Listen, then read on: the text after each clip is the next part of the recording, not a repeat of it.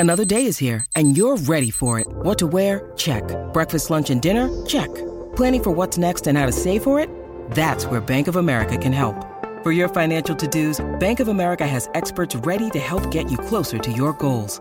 Get started at one of our local financial centers or 24-7 in our mobile banking app. Find a location near you at bankofamerica.com slash talk to us. What would you like the power to do? Mobile banking requires downloading the app and is only available for select devices. Message and data rates may apply. Bank of America and a member FDIC. When you need mealtime inspiration, it's worth shopping Kroger, where you'll find over 30,000 mouthwatering choices that excite your inner foodie. And no matter what tasty choice you make, you'll enjoy our everyday low prices, plus extra ways to save, like digital coupons worth over $600 each week. You can also save up to $1 off per gallon at the pump with fuel points. More savings and more inspiring flavors make shopping Kroger worth it every time. Kroger, fresh for everyone. Fuel restrictions apply. Does the idea of networking make your stomach flip flop? Do you want to increase and grow your social connections, but get nervous when you think about throwing a party? Well, this show is for you. We've got Nick Gray here telling us how to throw a foolproof party and build the connections that help us thrive in our lives right here, right now on Polly Campbell, Simply Said.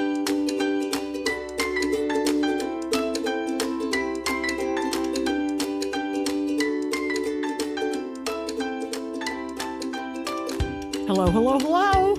I'm Polly, and you're listening to Polly Campbell Simply Said, the podcast where we talk about how to live well, do good, and be happy. And you know, that means we have to take some responsibility for our own happiness, right? We have to do the things that make us feel good, that build resilience, that get us out engaging in the world. We know, according to research and the feeling inside, you know too, that one of the keys for happiness, one of the things that helps us build resilience and survive the challenging times is social support, social connection. We are social beings.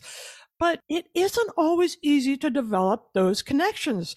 It isn't easy to build those relationships, especially right now when we're working in offices different. We're, we're working remotely at home. We're more tethered by technology than one-on-one relationships. And that's not good for us. A Harvard report says that 36% of all Americans, including 61% of young adults and 51% of mothers with young children, are experiencing serious loneliness. And that is hard on our health. That can contribute to depression and stress, the things that also up our risk of chronic illness. Not surprisingly, loneliness appears to have increased since the pandemic no surprise there. And we're going to talk about that a bit today, but we're going to get into some of the fun ways we can breach that loneliness for ourselves and other people. And today we have Nick Gray. He was experiencing his own kind of loneliness and he decided to do something about it. And he's going to tell us what he learned and how what he did can help the rest of us. Welcome to the show, Nick. Hey, I'm happy to be here. Those are some shocking stats about loneliness, and I think you're right that it is a epidemic also. And I hope we can brainstorm for your listeners some ways to fix it. That's awesome. I hope so too, because I think it's a trap that we fall into. I've noticed it in myself. Like, I don't get it until somewhere down the road. I'm my introverted little happy self. And to, this weekend, I went out to with a friend that I haven't seen for a while, and I thought, so much better. I didn't even realize that I needed that connection.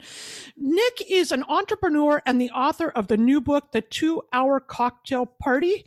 And it has some great strategies, not only about how we can connect with others, but do it in a meaningful way. Nick, I love the idea of this book. I love the practical information you offer. And it really came out of your own experience, it sounds like. Yeah, I definitely, when I first moved to New York City, I was not an extrovert in the way people think. And I didn't know how to meet people. I did not know you could go talk to strangers at a bar, for an example. Um, and so I found that instead of going to bad parties and bad networking events, I'd bring the party to me and start to host my own events. Was it scary in the beginning? Did you feel nervous about that? I remember the first time that I talked to somebody at a bar that wasn't a friend and they actually like didn't tell me to go, you know, pound sand. I could not sleep that night. I was so energized. Yes, it was terrifying. It was terrifying. Why did you decide to be more proactive? For me, I knew that I wanted to make friends. I wanted to build a network. I, I moved and lived in a city. At that time, you know, I was in my late 20s and I just knew that I needed to have friends and a support network. I did not have it. I recently, however, moved to Austin. I'm older now, I'm almost 41. And when I moved to a new town, that is hard to move to a new town. And I used my formula, my playbook to host events to build a friendship circle here because I think it just helped moving to a new town. I wanted a full social calendar. I wanted to be invited to cool things. I wanted to date. I wanted to have friendships and go to dinners. And I just knew how much better my life would be with those things. I like that you call it a playbook. And that's really what I felt when I was reading your the two hour cocktail party book, How to Build Big Relationships with Small Gatherings. The difference, Nick, in your approach for me is, um, you know, I, I, I like people too. I'm, I'm very good in that social environment, even though I feel like I'm an introvert, but I get tired of small talk. I don't know how to break in at networking events. I'm kind of a dork. And this book really takes some of that out of it so you can get to real conversations. And and I I want to get into that in a minute. Tell me about your playbook. What did you have to do and what do you suggest we do to start setting up our own social structure? So the gist of it is is I feel the same way, right? You go to these networking events and they either feel transactional and swarmy or it's hard to break into conversation and things like that. I found that if someone wasn't going to, you know, give me a stage to speak on, I would build my own. Have you ever heard that before, by the way? That, no, I haven't heard that expression, but that makes total sense to me. I can relate to that.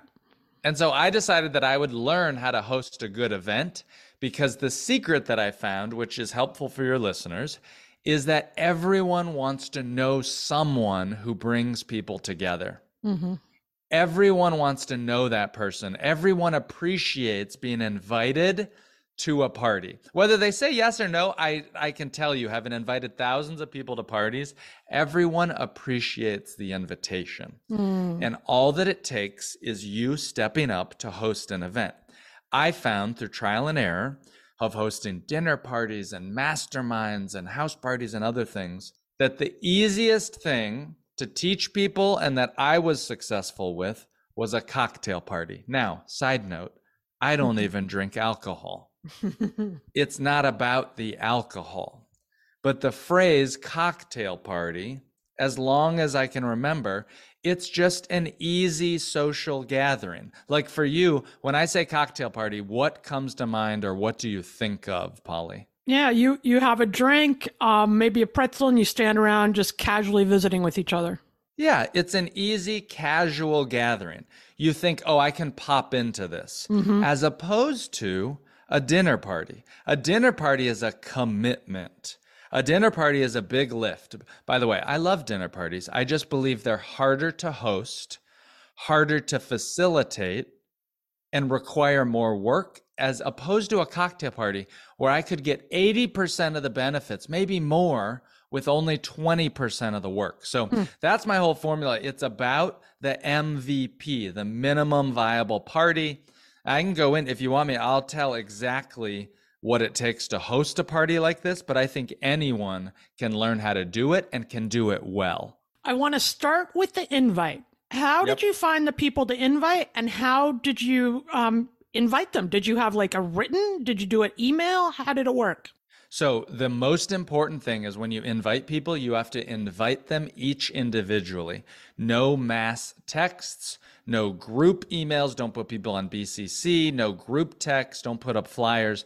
You have to invite people one to one. So, who do you invite? For your first party, if you're curious and you want to learn how to host a two hour uh, cocktail party, your first party should be a low stakes affair Literally, all you care about is filling the room with warm bodies.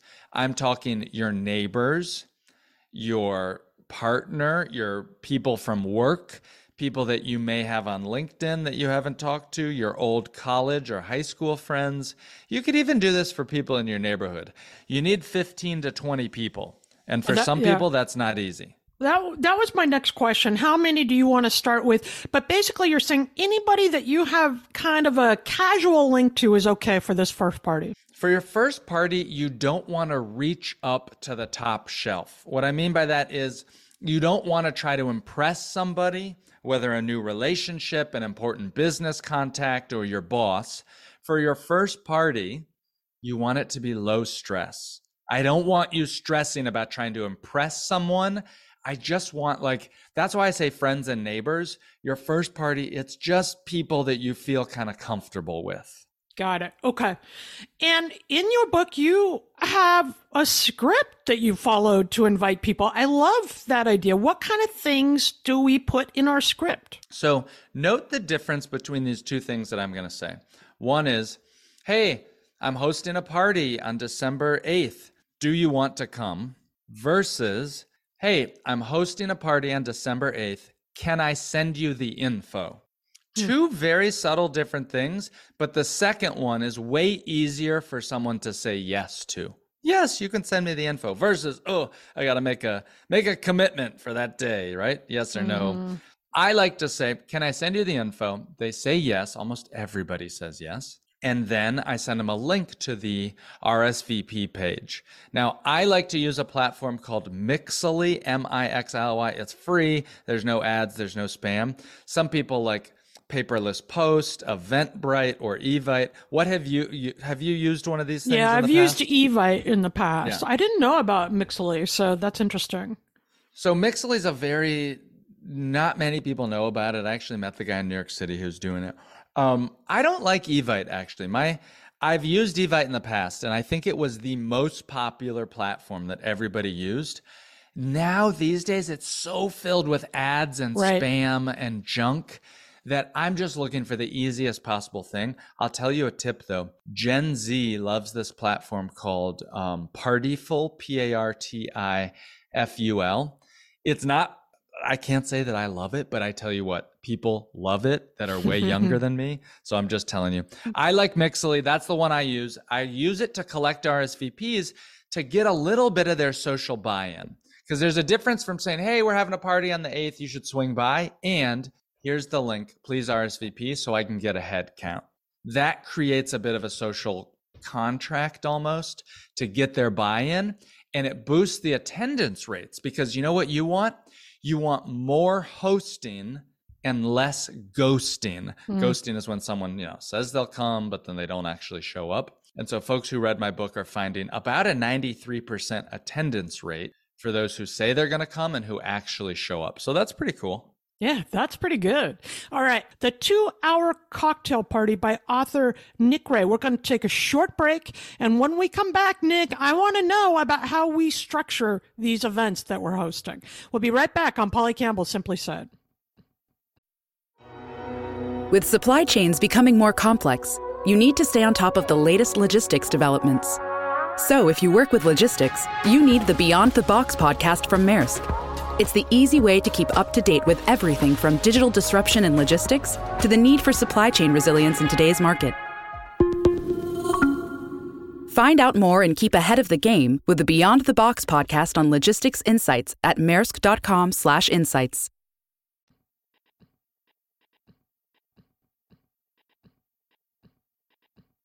And we're back. I'm Polly Campbell. You're listening to Simply Said, the podcast where we talk about how to live well, do good, and be happy. And I've got author Nick Gray talking about his two hour cocktail party, your book, which lines out how we can have these gatherings where we really have time to connect with each other. You were talking about how to invite people. Now I want to know what happens when they come. If you have a 90% response rate, like you were talking about, what do I do when they all show up at my house that night? What do you actually do at the party, right? How do I right. keep these people entertained? By the way, we said before the break about 15 to 20 people. I want to say why that's important. If I have found, if there are less than 15 people at your party, the energy in the room just doesn't reach a critical mass. If you have 10 or 12 people, it's fine, it's good. But at 15, it's actually less work for you as the host. Why is that? Because with more people, you have to do less babysitting. Does that make sense? Yeah. M- more than 20 and it's too much. It's too much. The icebreakers go too long. Maybe somebody's listening to this they're like, I host big parties all the time. Just stick to the formula for the first Yeah. one. So, what happens at the party? N I C K. Think about my name and I'll tell you what each of those letters mean. The Nick Party formula. N stands for name tags. Everyone will wear name tags. This is a hill that I will die on, even for your neighbors. Even for your neighbors, you need to have name tags. For introverts, for people that are shy, trust me, it helps. I'm bad with names. The sweetest sound to anyone's ears is the sound of their own name. Let's just make it easy. One less thing for people to stress about. Let's do name tags. The I and I. I stands for icebreakers. You'll lead two and a half rounds of quick icebreakers. They won't be awkward. They will help people to start new conversations. They may seem formulaic or something from middle school, but I've led thousands of them and I promise you they help. By the way, I'm going to ask you for Polly, what are your feelings on icebreakers? Do you love them? Do you hate them? Do you want me to talk about which ones I use? But I just want to check in with you. How do you feel about them? I will tell you, when I saw that chapter in your book, I'm like, no way. I am right. never doing. But when I read that information, it made total sense. And you know, as the host, it actually made me feel better because I didn't have to worry about people. So as I got into your book, I'm like, right, this makes total sense. It gives people a, a jumping off point where I don't have to make the connections between them. They have it when that icebreaker is over. One thing, Nick, I do want you to touch on is you talk about starting one icebreaker early on when only a few people have arrived, five or six people. I'm, I'm curious about that. And, and yes, I do want to know one of your favorite icebreakers. The first icebreaker, by the way, you should do it when there's only four or five people because that is the dreaded awkward zone. Mm. It's the first 10 minutes. It happens at every party when generally there's not enough people there for critical mass. And does this ever happen to you? The most, it's like the most awkward people or the people I know the least are the first to show up. It's the plus one of somebody who said, Can I invite my cousin or something like that? So, you do the first icebreaker then, and it's just for you to practice. Because most people who read my book, they're like, oh, I've never done an icebreaker before. So I say, well, do it when there's just the first people there. It's already awkward. Lead the icebreaker, build your confidence, because you're going to do the next icebreaker when everybody has arrived. And the ones that I use, I've done thousands of icebreakers. The one I always use and that I've taught hundreds of people to do say your name, say what you do for work. If you don't want to talk about work, you can say a charity you support or how you spend your days. And then tell us one of your favorite things to eat for breakfast. What's your go to mm. breakfast? Why do we do that one? A good icebreaker is easy to think about. A good icebreaker is not stressful. A good icebreaker is fast for someone to say the answer. And it generally doesn't elicit judgment. So I mm-hmm. like to do green level icebreakers at the beginning of the night when there's no rapport, when the group is a little bit, frankly, cold. I'll ask the breakfast question because everybody eats breakfast. Everybody can quickly think about they eat or they don't eat and they can share what, but it's easy and it expresses a little bit of their personality. I was at a friend's 40th birthday this past weekend and someone asked him, What's your favorite book? And he froze up. He locked up mm-hmm. because it's like, oh, my favorite book. Like, I love books. That's so hard for me to choose my favorite. Mm-hmm. Now, an easy way to modify that would be what is one of your favorite books? Or what's a book you've read recently?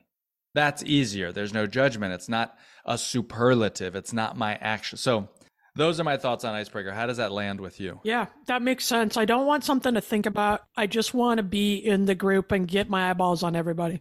Then what? Do we actually have cocktails? Do we give people free time? I know that structure is an important part of this. So do you Yep. converse for a while and then come back and do another event or are we done now?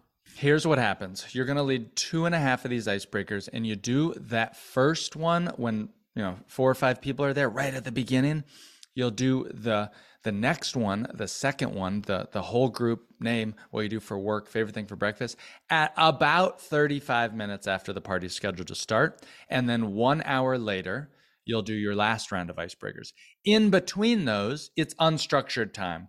If you've never done an icebreaker, just wait until you do it because the room explodes in energy and new conversations.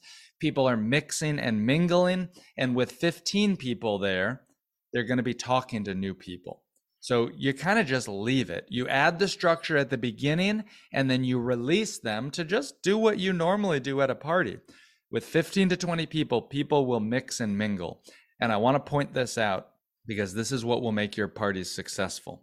You need to pull ideally from the different groups you have in your life your neighbors, your partner's friends, your coworkers, your old classmates, friends that you've met through your children and school, your gardening group, whatever it is, you want to ideally mix those different groups together. Mm. For example, in your life, do you have different groups, whether it's yeah, of course, podcast people or writers and my husband's writers, work and, your yeah. husband's work your party will be successful when you can mix those people up because it's hard to make new friends as an adult Mm-hmm. It's so hard to meet new people in an authentic setting.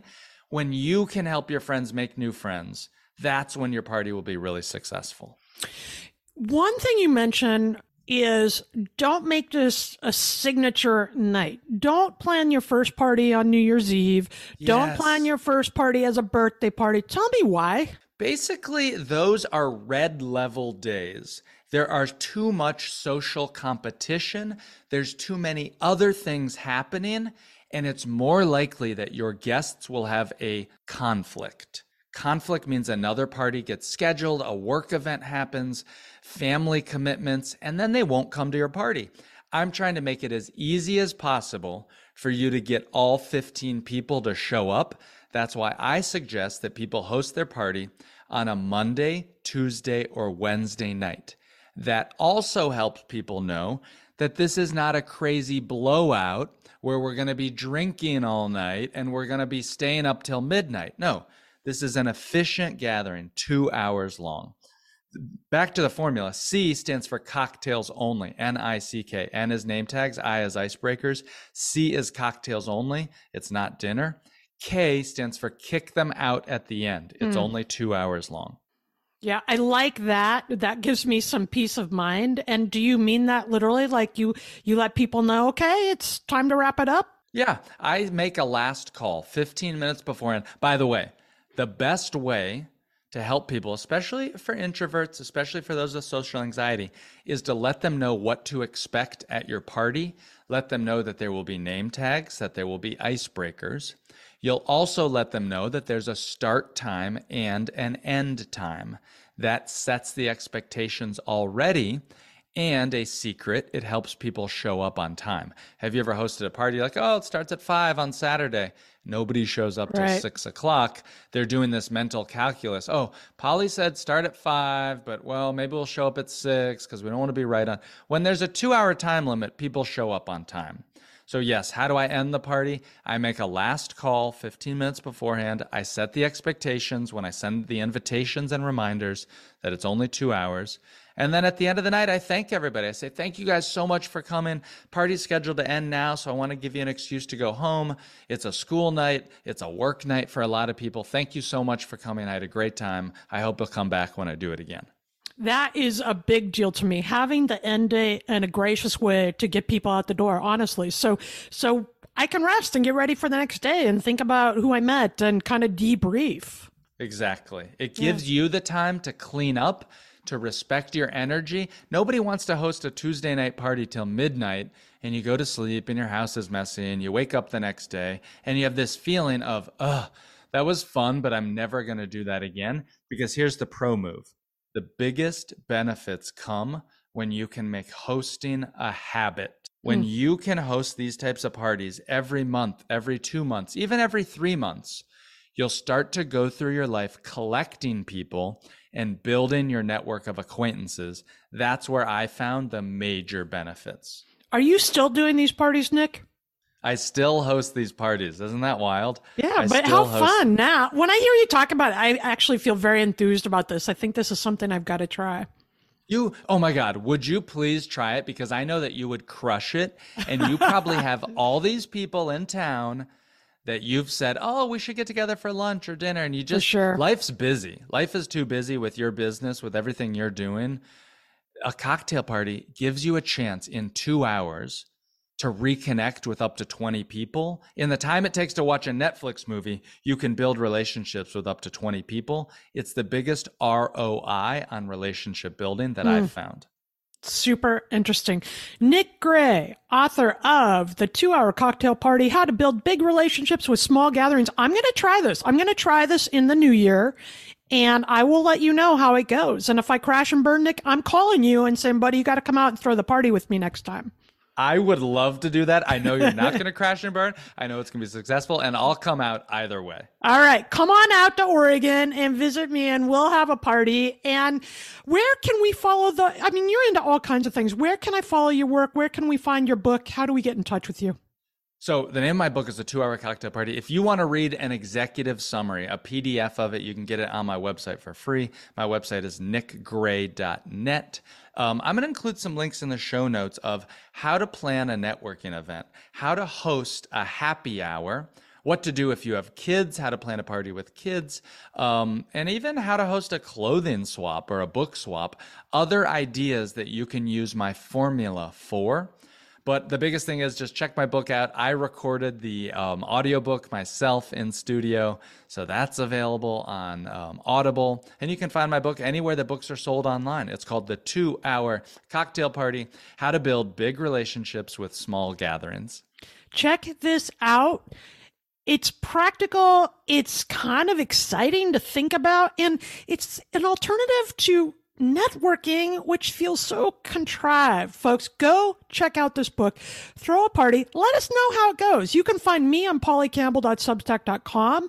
And if you have an interest in writing, I've got the newly launched Simply Write with Polly podcast, and you can join our writing community on simplywrite.substack.com.